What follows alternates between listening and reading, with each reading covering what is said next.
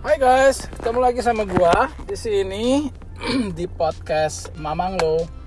Uh, gimana sobat uh, Mamang Lo? Kabar lo minggu ini? Gua baru buka lagi, maksud gua baru tag podcast lagi ya sudah beberapa lama ini karena ya biasalah kesibukan kerja dan yang lain-lainnya juga sih. Uh, kalau kita lihat berita minggu ini apa ya di Amerika ini ya uh, yang baru-baru ini sih gue cek uh, minggu ini ya minggu ini baru dibuka tuh uh, Hawaii uh, buat turis. Tapi yang gue searching cuman turis untuk dari Amerika doang ya dari mainland ya. Uh, dan juga ada ada requirementnya. Sebelumnya itu kan lo boleh kita nih boleh pergi ke Hawaii cuman harus karantin dulu 14 hari gitu ya. Uh, cuman sekarang dirubah gitu. Jadi ada perubahan lah pokoknya ya.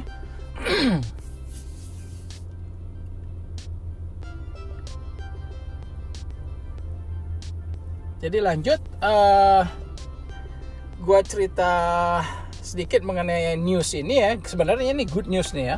Uh, menurut uh, info yang gue lihat ya di ya biasalah di news gitu di TV di YouTube yang baru-baru gini ya rupanya waktu Januari waktu Januari sebelum sebelum COVID itu ya ya Januari sebelum COVID itu di announce di di Amerika ini kan COVID itu kan announce bulan 3 ya bulan 3 kalau nggak salah bulan Maret waktu Januari itu turis yang datang ke Hawaii dari mainland itu dari USA-nya doang itu nggak dihitung dari luar ya. Karena kan mereka kan bisa di track tuh. Kalau yang dari luar kan mesti pakai visa atau apa gitu kan dilihat dari dia punya infonya kan. Nah itu turis yang datang ke sana itu ada sekitar uh, bulan Januari itu ada sekitar hampir 18 ribu. 18 ribu dalam bulan ah dalam maksudnya dalam bulan Januari itu ya Nah, waktu mereka apa track lagi setelah COVID, waktu ada Covid ini ya, Covid-19 bulan Agustus turis yang masuk ya dengan pengecualian itu ya harus for, apa 14 hari karantin, nggak boleh ke mana-mana dan juga ada info juga di sana ada resource bubble yang gue dengar ya. Uh, turis yang datang itu uh, cuman 700 tujuh nggak sampai 750 kalau nggak salah ya. 730 atau 740 sekian gitu yang masuk ke apa namanya ke Hawaii ya. Nah dan juga itu bulan Agustus loh. Nah dan juga turis yang masuk ke situ itu di situ juga ada yang dibilangnya resource bubble. Nah resource bubble ini gue terangin ya mungkin kalian juga pernah tahu pernah dapat info mengenai turis bubble ini. Jadi uh, uh, resource bubble ya, turis resource bubble. Jadi turis boleh datang ke Hawaii, uh, tapi dikasih spesifik. Misalnya, oke, okay, uh, misal gue nih mau ke Hawaii dalam uh, keadaan pandemik begini ya, gue datang ke Hawaii, oke, okay, gue tahu gue mau nginep di di resortnya misalnya Marriott gitu kan, nah udah gue boleh datang di cuman itu, itu yang dibilang bubble itu jadi gue cuman di situ aja nggak boleh ke mana-mana di dalam situ aja nggak boleh keluar. Deh lu tinggal di hotel makan di serve segala macam ya. Ah itu bubble itu namanya turis bubble. Mereka bilang resort bubble atau apa gitu. Tapi lo nggak boleh tuh keluar dari propertinya itu dari hotelnya itu. Misalnya pergi oh gue mau pergi ke toko gitu atau pergi lihat ke beach yang mana gitu ke pantai yang mana ke ke gunung yang mana gitu. Nggak boleh. Nah itu makanya dibilang apa resource bubble mereka bilang gitu istilahnya ya gitu. Hmm, jadi gue lanjut lagi. Uh, bulan Agustus 700 lebih yang datang ke Hawaii. Nah setelah uh, ada perubahan mungkin juga ini juga dirubah karena uh, apa namanya yang yang terinfeksi itu sudah mulai menurun. Makanya mereka dan tujuannya ini adalah untuk membangun ekonomi. Biasa lah ya karena semenjak covid ini kan banyak apa kayak restoran terus sama hotel sama semua lah itu pokoknya berhubungan sama pariwisata itu tutup. Mereka bukan mati sih. Ya sebagian memang ada yang mati ada yang yang benar-benar bangkrut gitu nggak bisa hidup lagi. Uh, apa namanya source-nya tuh nggak ada income-nya tuh nggak ada. Jadi nggak mereka udah uh, kayak hotel gitu banyak yang tutup gitu terus restoran juga banyak yang ditutup. Nah tujuannya adalah untuk membangun ekonomi ya kan? Dibuka, makanya dibuka nah setelah minggu ini mereka buka dengan uh, dengan peraturan yang baru ya. Karena mungkin juga gue rasa selama ini uh, Hawaii ini apa negara bagian Hawaii ini pulau Hawaii ini di Hawaii ini kan banyak pulaunya kan ada uh, Oahu. Nah Oahu ini yang pulau yang sangat terkenal ya yang yang dibilang apa Honolulu. Jadi dari mana-mana tuh orang kebanyakan perginya ke Honolulu which is Oahu Island ya pulau Oahu Nah, dia di samping-sampingnya itu sebelah-sebelahnya itu ada pulau-pulau lain. Ada yang dibilang Big Island. Nah, gue pernah cerita juga kalau lo pernah lihat ke belakang, dengar ke belakang gue punya podcast, gue uh, pernah bawa jalan-jalan apa ke Big Island. Nah, Big Island ini juga dibagi dua karena pulaunya kan gede. Ada bagian uh, utara sama bagian selatan. Nah, itu di itu dari bagian kalau kita naik pesawat kalau kita ke Big Island itu turunnya di Kona namanya Nah ini Kona ini kayak kota gitu, kota gede, itu di bagian utara. Nah semuanya kalau misalnya mau ke Big Island ini turunnya di Kona. Nah kalau misalnya lo dari Kona, lo bisa juga tinggal di Kona, banyak resource, banyak pokoknya banyak atraksi lah di situ ya. Lo mau hiking, mau apa ada. Nah terus di bagian selatan itu nama kotanya Hilo. Nah antara Kona sama Hilo ini jaraknya jauh nih, bisa sampai 4 jam ya kalau nggak salah, 3 jam, 4 jam gitu. Jauh jadi dari kayak dari ujung utara ke ujung selatan. Nah, itu harus melewati gunung. Nah, itu gitu kan. Nah, itu juga ada perbedaannya juga. Uh, Big Island ini ya, ini salah satu island yang unik nih. Kalau di bagian Kona itu apa kering.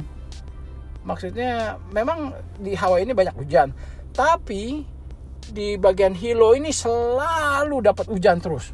Hujan-hujan, mendung, gelap gitu ya. Itu dan juga perbedaannya antara Hilo dengan Kona ini di Hilo ini agak lebih green gitu ya. Bukan memang semuanya green tapi ini lebih kayak lebih banyak lebih subur gitu banyak hutan apa gitu ya. Kalau di bagian Kona lebih banyak uh, dataran gitu banyak gurun gitu ya. Memang nggak terlalu hijau-hijau sekali gitu ya.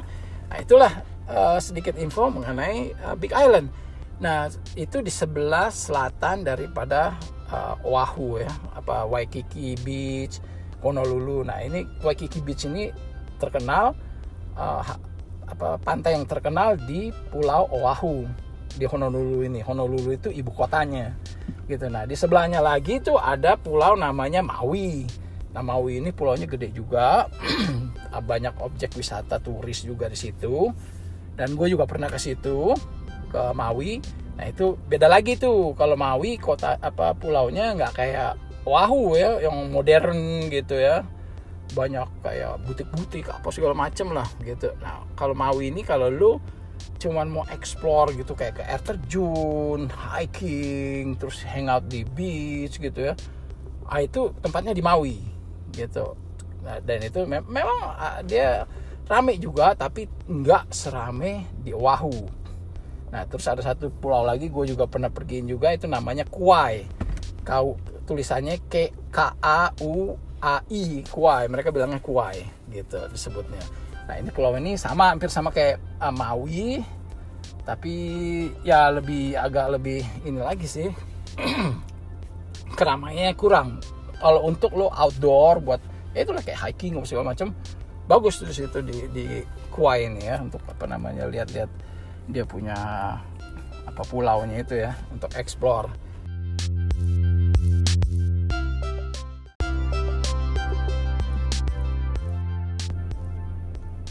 Hey guys, oke okay, lanjut dari cerita gue yang uh, mengenai Hawaii ini ya. Uh, jadi uh, ya begitu uh, tentang uh, resource bubble udah, terus total. Jadi bulan ini nih uh, kan baru dibuka nih Hawaii, uh, mulai dibuka tuh tanggal 15 kemarin ya.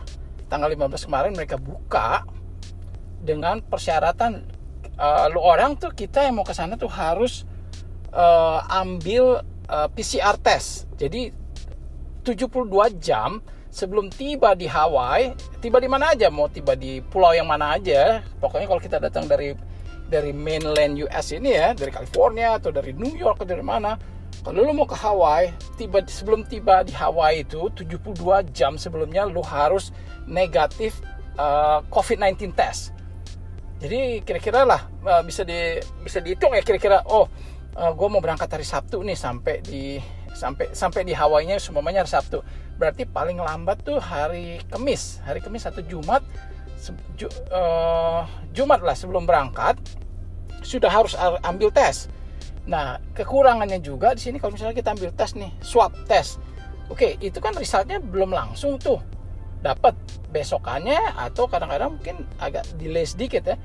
Uh, tapi sekarang sih udah mulai cepet sih katanya gue dengar ya dari informasi yang gue cari-cari gue uh, searching sudah mulai cepat ada yang cuman uh, eh, 16 jam ada yang 15 jam beda-beda sih nah jadi kalau lu tiba di di Hawaii itu lu harus kasih tunjuk barcode-nya jadi kalau kita habis tes itu kan nanti kan dikasih barcode yang mereka bisa apa kirim ke kita dari misalnya kita tes di klinik semuanya kan di swab di klinik oke tesnya kan besok gitu baru terima hasil uh, tesnya itu negatif atau positif Nah itu kita dikirim tuh kita punya handphone.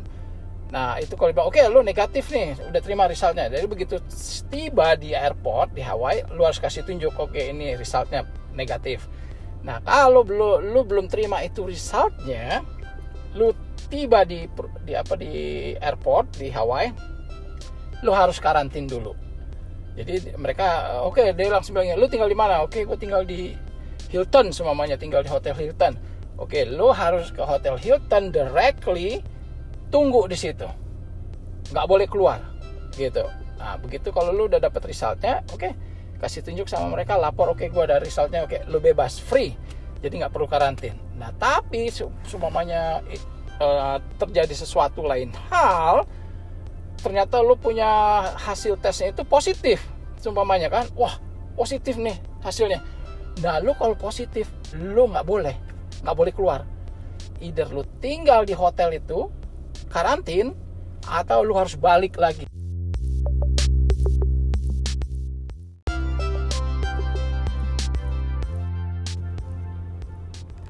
Nah, jadi setelah itu ya, uh, either lu balik lagi, maksudnya uh, gimana ya?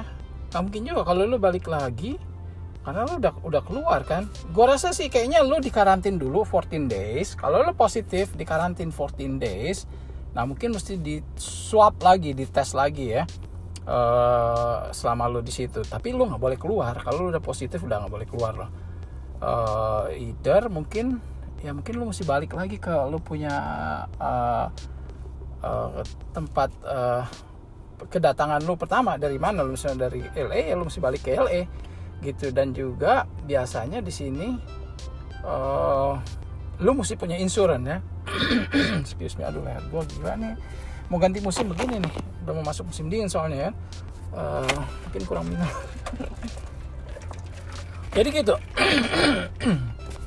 gue lanjut ya.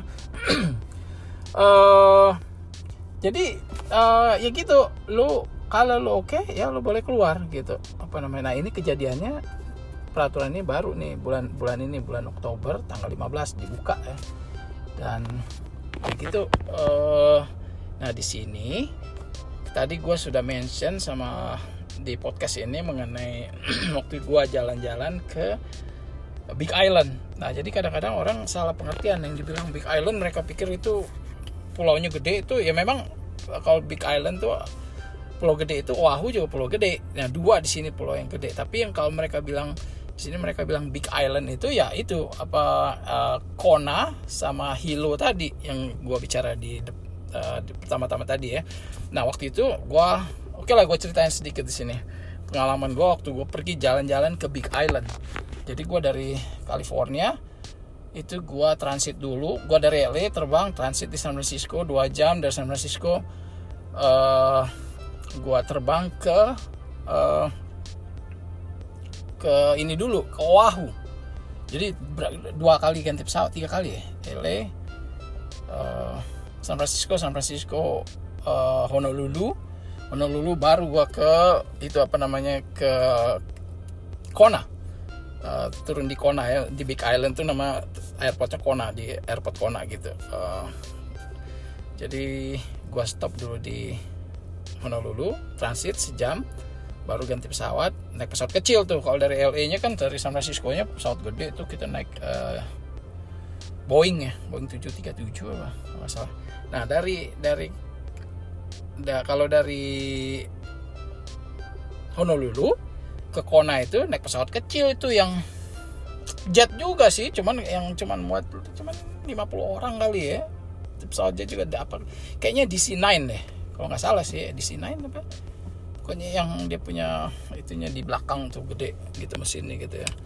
Nah dari situ nah waktu itu tuh gua waktu di Big Island ini gua tinggal di Hilo. Nah gua nggak tinggal di Konanya karena gua pikir Kona gue udah searching juga sih di Kona itu bukannya nggak ada apa-apa sih. Ya, pantainya juga bagus apa segala macam ya.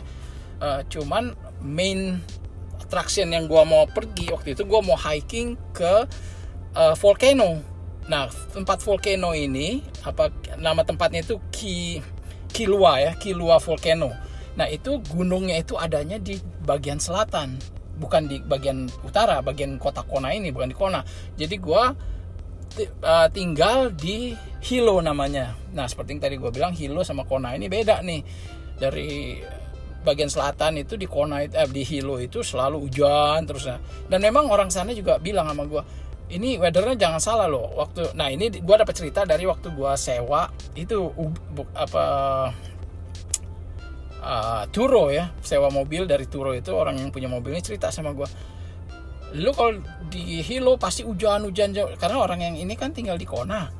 Nah jadi dia cerita sedikit. Dia dulu di sana tuh hujan? Terus dia bilang gitu banyak hujan gitu ya. Nanti kalau udah lu naik gunung gitu begitu naik gunung lu ke arah ke arah Kona itu hilang tuh. Karena kayaknya mungkin udaranya beda kali ketiup angin atau apalah gitu ya. Pokoknya beda lah gitu. Nah terus nah gue sewa mobil gue ambil di, di airport di Kona.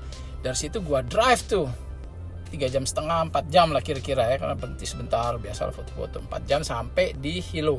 Nah waktu itu gue kan sore. Jadi gua drive itu udah malam tuh lewatin gunung. Lewat naik ke gunung gitu apa gunung gunung lewat gunung hutan gitu. Ya cuman ya sepi nggak ada orang cuman cuman gua sendiri gitu. Uh, gua waktu itu berempat waktu itu kan sewa mobil. Kita tinggal di Hilo sampai di Hilo tuh udah malam. Hampir tengah malam lah pokoknya udah gelap dan kita nyari-nyari tuh Airbnb. Airbnb-nya sih bagus di situ. Ya lumayan sih gua uh, kayaknya baru juga rumahnya tuh lumayan baru gitu. Memang khusus disewa-sewain buat Airbnb gitu ya bagus sih rumahnya. Uh, eh, gue sewa berapa ya? Semalam itu sekitar wah gue nggak ingat. Pokoknya 100 lebih sih 100 150 kalau nggak salah ya. Tapi bagus sih tiga kamar gitu ya. Uh, terus uh, rumahnya masih baru. Nah yang anehnya lagi nih kalau di Hilo kayaknya nggak ada AC deh di rumah itu karena selalu dingin gitu. Di tempatnya tuh kayak di kayak di kayak di dalam hutan gitu rumahnya ya. Pokoknya enak lah gitu. Nah itu hujan memang hujan terus gitu sampai situ sampai di rumah tuh lagi beres-beres beres-beres. Kita kan udah malam tuh sampai situ. Toto brrr aja hujan terus gitu. Gila ini hujan nggak salah nih gue bilang nih. Ya karena kan banyak pohon-pohon gede di sekitarnya itu kan jadi ya kayak di hutan gitu. Nah, karena malam-malam juga kita rada-rada serem juga. Nah tapi pas besok paginya gitu oh ini kotanya begini. Ternyata nggak serem yang gue perkirakan gitu ya. Cuman karena memang uh, ya di kayak di masuk kayak hutan gitulah gitu nah terus jadi nah main attraction gue gue mau hiking ke Kilua Volcano waktu itu ya. Nah, ini sebelum dia meledak kan waktu itu kan uh, tahun lalu tahun lalu pas tahun sebelumnya itu dia mengeluarkan lava tuh. Nah itu next ceritanya lah nanti gue bawain. Nah waktu itu gua uh, pagi-pagi kita ke ini dulu main ke beach dulu. Nah, di beachnya itu bagusnya di sini nih di beach itu ada satu pond bukan pond sih apa ya kayak di beach itu kayak ada teluk gitu kecil nggak gede sih. Nah di situ tuh ada air panas ini di laut loh di pantai. Jadi keluar dari dalam dalam tanah itu di pantainya itu nah dan bedanya juga di sini pantainya ini nggak pantai pasir putih gitu ya nggak. Kalau di sini nggak pasirnya hitam dan berbatu-batu berbatu karang tapi tetap ada pasir-pasir hitam gitu. Nah ini karena volcano kan. Nah di beachnya ini uh, ada air panas tuh enak. Jadi kita apa pagi-pagi ke situ nongkrong berendam gitu airnya hangat gitu air panas campur air laut gitu. Agak apa dingin kan jadi hangat gitu enak loh pokoknya berendam gitu. Wah asik banget deh pokoknya. Nah itu khas satu harian itu kita cuman karena baru nyampe belum apa masih agak capek lah ya kira-kira ya. Nah, jadi kita explore di lokal aja gitu. Nah besokannya baru. Besokannya pagi-pagi kita jalan naik mobil drive. Nah kita pergi ke uh, Volcano National Park namanya itu. Nah pertama-tama karena gue juga belum terlalu tahu gue cuman google google aja cari info gue pergilah itu naik ke gunung itu ke atas ke gunung uh, Kilauea. Ki kile ki kilua bilang mereka bilangnya kilua tulisannya uh, Kilauea tulisannya gunungnya itu namanya ya vulkan apa vulkano national park gitu ya. Nah jadi gue naik ke atas ke gunungnya itu ke parknya main entrance-nya itu uh, rupanya gue salah.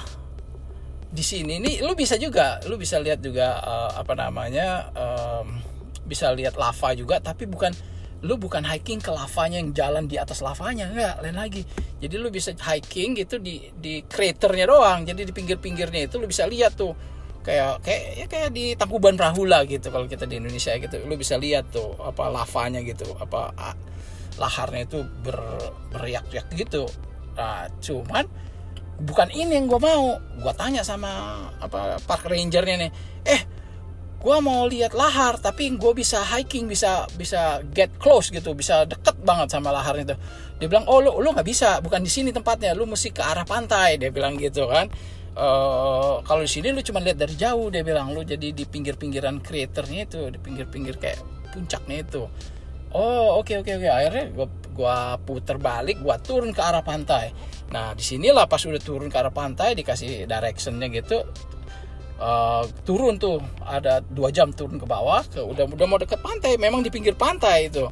Uh, dari situ baru kita parkir parkir terus uh, nah di situ memang parkirnya jauh tuh dari tempat yang kita mau hiking ke itu. Jadi kita harus uh, bayar parkir sekalian uh, dia punya itunya tuh kayak ada bus gitu bus bus dibawa kita ke dalam lagi gitu. Kita nggak boleh tuh masuk ke dalam mobil kita nggak boleh. Karena itu kan kayak dilindungin gitu ya. Jadi kita mesti parkir di luar nanti ada ada shuttle-nya ada bus yang bawa kita ke dalam. Dari situ baru kita bisa hiking naik ke atas gitu. Nah habis itu udah. Nah, sebelum naik itu mereka udah wanti-wanti. Karena di sini itu kan udah siang juga ya udah udah mau mulai ya siang lah gitu. Kita makan dulu nah, mereka kasih tahu kasih briefing eh lo kalau mau bagus lihat lahar ini dia bilang sore lo harus hikingnya agak sore tapi belum gelap gitu. Masih masih terang lah sekitar sekitar jam jam 2 gitu kali ya lo hiking ke atas tuh. Nah nanti kalau matahari udah mulai turun sudah mulai apa maghrib gitu lah istilahnya ya udah sore baru lo bisa lihat lahar itu. Dibilang baru kelihatan nyala bagus gitu. Benar juga. Jadi tapi kita harus siapin tuh semua center sama apa namanya ya kalau lu pakai HP mesti ada lampunya. Yang eh, utama kan kita harus ada center dia bilang. Nah kalau nggak ada center kita lupa nggak bawa center atau apa lu bisa sewa gitu. Nah, tapi gue udah persiapkan. Gue bawa beli center segala macam kan dari dari waktu gue dari LA dari rumah. Nah terus mereka juga kasih tahu tuh guide-nya. Kita hiking hiking sendiri tapi sebelum turun dari mobil itu dari apa shuttle-nya dia kasih tahu pokoknya lu kalau turun dari gunung dari lahar ini tempat lahar ini udah keburu gelap either lo uh, either lo ikutin orang grup orang gitu orang yang turun lo ikutin atau ingat dia bilang gitu lo harus turun ke arah pantai gitu aja. Nah dia kasih tahu tuh arah pantai kita harus tahu kompas tuh diajarin juga dikasih tahu. Setiap telepon kan ada kompas tuh dia bilang lu punya smartphone ada kompas. Nah arahnya ke sini nih dikasih dikasih tunjuk nah ini arahnya ke laut jadi lu nggak mungkin hilang. Soalnya memang pernah ada kejadian hilang orang karena ya mungkin panik atau gimana ya udah. Dan dia kasih tahu juga kalau lu sampai hilang lu jalan-jalan jalan-jalan terus gelap kan? Karena memang gak ada lampu gelap. Gelap gulita malam gitu kan gak ada nggak ada apa namanya nggak ada bulan apa segala macam. Jadi lu nggak bisa lihat itu udah benar-benar gelap. Nah dia bilang kalau sampai lu hilang gelap sudah berapa jam gitu lu jalan udah lima jam semuanya kok nggak nyampe nyampe ke parking lot? Dia bilang gitu ke tempat satu bus ini lu tinggal tunggu di tempat dia bang tunggu sampai pagi. Ah itu udah resikonya. Nah kalau udah pagi kan baru lu bisa lihat ah, itunya lu lu ada di mana gitu. Soalnya pernah memang banyak yang hilang gitu kejadian mereka bilang. Nah jadi diajarin lah pakai kompas gimana caranya supaya arahnya tetap ke arah pantai gitu. Apa karena kita kan memang di pinggir pantai itu di bagian uh, bagian utara pantainya itu ya kotanya itu ya. Jadi gitu. Uh, akhirnya ya udah kita naik masih sore tuh. Wah tapi kalau udah mulai begitu naik naik naik naik naik naik terus sampai atas nggak nggak nggak jauh-jauh juga sih sekitar sejam setengah dua jam lah hampir ya udah mulai maghrib gitu naik ke atas baru tuh kelihatan tuh laharnya tuh keluar. Dan lahar ini kalau lihat lu lihat di IG gua ada tuh uh, di Big Island ya dia punya videonya juga ada fotonya juga ada. Dia ini nggak anehnya nggak bau bau ini bau belerang lain ini. Kalau yang di di Hawaii ini nggak kayak kalau kita di Indonesia kan kalau ke Tangkuban Perahu begitu sampai di itu bau belerang gitu kan sengit gitu. Ini nggak nggak nggak ada bau belerang. Baunya biasa aja kayak bau kebakar gitu. Belerangnya bukan belerang sih aneh nih kayaknya nih. Nah dia merah tuh. Jadi gua waktu itu naik sampai ke atas baru kelihatan tuh itu lahar itu keluar. Jadi lupanya di bawah yang tempat kita injek-injek ini kalau begitu kita mulai dari pantai kita naik ke atas itu masih cuma batu-batu batu-batu lahar gitu ya. Kalau kita lihat batu hitam itu yang udah udah mengering udah keras. Nah itu batu lahar tuh. Nah makin ke atas makin ke atas sudah makin agak lembut. Bukan lembut sih kayak keras juga tapi dia gampang hancur gitu. Waktu kita injak itu kayak jadi pasir gitu jadi apa namanya lepas lepas lah gitu ya. Nah makin ke atas makin ke atas nah batu-batu yang hitam ini lahar ini makin panas. Berasa loh kita jalan tuh kok panas ya kok panas ya Nah makin ke atas lagi tempat pusatnya keluar lahar itu kita bisa lihat tuh laharnya keluar gitu pelan-pelan gitu kayak kayak gimana ya gue susah neranginnya itu apa namanya ngeimajinasinya itu. Jadi gue deket itu waktu gue sampai di atas itu gue deketin mana yang laharnya mulai jalan nih. Karena udah mulai sore udah mulai maghrib gitu kelihatan tuh merah gitu ya. Tapi dia nggak keluar api tuh dia nggak keluar api. Kalau kita taruh sesuatu semuanya kita taruh uh, apa namanya kayu gitu kan gue bawa segala macam lah di tas kan ada kayak jeruk lah taruh tuh di laharnya itu kan. Nah itu dia terbakar baru di situ dia keluar api. Kalau enggak mah enggak dia merah aja kayak kayak apa namanya kayak lem gitu ya. kayak apa pokoknya warnanya merah gitu. Merah banget terus itu panas tuh panas banget.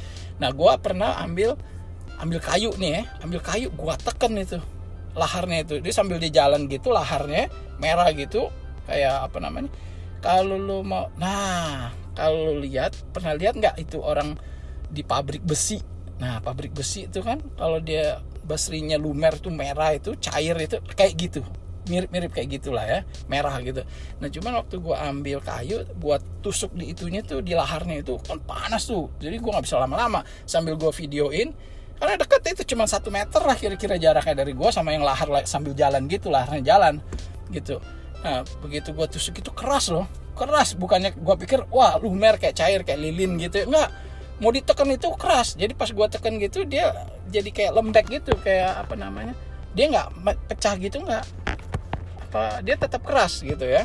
Nah, uh, terus, nah dia itu begitu dia keluar gitu laharnya itu, dia langsung mengeras tuh. Nah, waktu dia mengeras, dia keluar lagi itu apa namanya jadi dia kayak, kayak ketutup karena kan dingin tuh nah dia dingin mengeras terus nggak lama dia pecah tuh pecah dia keluar lagi yang merahnya tuh yang lembeknya itu keluar lagi. Nah itulah yang yang lahar lahar panasnya itu. Nah tapi jangan coba-coba walaupun udah udah nggak merah lagi jangan coba-coba pegang kebakar loh nah pas udah gitu dia terus tuh jalan terus terus terus terus. Nanti dia numpuk terus dia jadi tumpuk-tumpukan kayak jadi batu gitu. Kalau mengeras dia jadi kayak batu. Nah terus jadi udah gitu udah sore udah makin gelap ya ya udahlah gue pikir ah udah gelap gue turun aja lah nah begitu gue lihat ke bawah pas mau turun itu karena gue takut gelap juga takut hilang kan? Jadi tapi masih jauh tetap turun ke bawah itu kalau dari atas kita nggak bisa lihat tuh di mana parkir parking apa parking mobil itu di mana nggak kelihatan tuh karena jauh jauh banget. Nah, terus jadi pas turun itu udah gelap baru kelihatan tuh semua di mana-mana tuh. Merah semua lahar-lahar tuh kelihatan. Rupanya bukan satu tempat. Di tempat-tempat lain tuh juga ada tuh lahar keluar dari dalam itu dari dalam permukaannya itu ya. Jadi kayak jalan gitu lahar itu jalan loh. Dia keluar gitu cair gitu terus jalan. Nah itu kalau kita ikutin terus terus sampai di ujungnya itu ada laharnya itu yang jatuh ke laut. Jadi nah uh, dan gua dikasih tahu juga di sini nih uh, Big Island ini setiap tahunnya itu mereka hitung tuh dia pulaunya ini bertambah bertambah gede gitu berapa inci atau apa gitu adalah hitungannya nah rupanya ya nambahnya itu dari sini dari lahar. Jadi lahar ini turun ke laut mengeras dia jadi jadi apa namanya jadi inilah apa jadi pulau gitu kan. Jadi pinggir pantainya nambah nambah nambah gitu ya. Nah yang tahun lalu itu sempat erupsi gitu ya dia punya laharnya itu. Nah yang gue dapat info yang tempat gue tinggal ini yang sekarang yang tadi gue tempat tinggal di kota Hilo ini ketutup sama lahar. Sekolahan ketutup sama lahar. Jadi memang sadis nih lahar ini nih kalau dia lagi eruption gitu. Cuman tahun kemarin itu rupanya eruptionnya memang bener-bener dahsyat kali ya. Jadi lahar itu turun terus keluar keluar terus. Tapi dia nggak meledak. Dia cuman keluar aja dari gunung itu terus dia turun dari atas gunung dia turun ke bawah dia turun ke laut gitu kan. Gitu. Lah itu wah pokoknya gimana ya seru lah gitu. Nah, dan ini memang pertama kali gue lihat lahar ini apa keluar dari permukaan bumi gitu ya. Uh, uh, gimana ya? Lain daripada yang lain lah gitu ya. Nah jadi begitu gue udah turun malam itu hujan lagi kan. Jadi uh, ya gitulah sambil nunggu teman-teman gue tapi gue nggak hilang waktu itu. Temen gue yang hampir hilang. Dia bilang wah lu ke mana lu ke mana? Ah lu gimana? Gue bilang lihat dong itu ikutin orang aja. Gue bilang semua orang kan akan arahnya balik ke parking lot kan. Jadi ikutin aja. Uh, habis gitu ya udah kita turun kita naik mobil. Nah kita pergi ada ke apa namanya satu kota dekat situ. Nggak jauh sih dari situ ada kota. Uh, di situ uh, kalau malam tuh malam apa setelah maghrib gitu mereka bikin itu. Bagus apa kotanya. Mereka mereka tahu nih banyak turis datang uh, yang habis hiking apa segala macam kan pasti mereka lapar pengen makan pengen apa segala macam kan. Nah di kotanya itu nggak jauh sih dari tempat laharnya itu kita turun naik mobil mungkin 15 menit ya 20 menit ke kotanya itu. Kotanya namanya wah gue lupa namanya itu. Ada uh, nama nama orang sih. Nah di situ tuh mereka jual-jual makanan tuh sambil ada live band. Nah itu yang gue suka tuh. Ada live bandnya jadi sambil kita beli makanan pendengar musik gitu kan. Uh, cerita-cerita ketemu orang eh gimana hiking lu? apa segala macam gitu. Jadi ya gitu. Ini pengalaman yang lain daripada yang lain sih yang gue alamin ya waktu gue ke Big Island gitu. Jadi hari itu gue cuman tujuan gue cuma hiking lihat lahar ini ya. Nah besokannya baru gue explore uh, tempat lain. Nah gue explore ke ada perkebunan ini uh, perkebunan macadamia nut Nah di kilo ini tempatnya itu macadamia nut itu ya kacang macadamia itu itu mahal tuh. Nah cuman ada di sini di Hilo tempatnya gede dia tuh beribu-ribu hektar ditanam di situ. Dan rupanya memang cocok tanah di sini. Gue tanya kok di sini ya. Nah kalau lu pergi online atau beli di toko kalau ada yang dibilang uh, coklat macadamia nut itu, nah nutnya itu dari sana yang di Amerika ini ya kalau beli beli coklat coklat dari Amerika coklat Hawaii atau apa nah itu perkebunannya dari Hilo situ gue ada banget. Gue ke pabriknya juga ke pabrik coklatnya itu. Terus lihat cara mereka bikin apa namanya coklatnya gitu. Itu benar-benar kayak bukan tradisional sih jadi benar-benar bukan mesin sih. Jadi dia bikin sendiri gitu. Orang-orang situ lah dipakai ya orang-orang lokal situ ya orang-orang Hawaii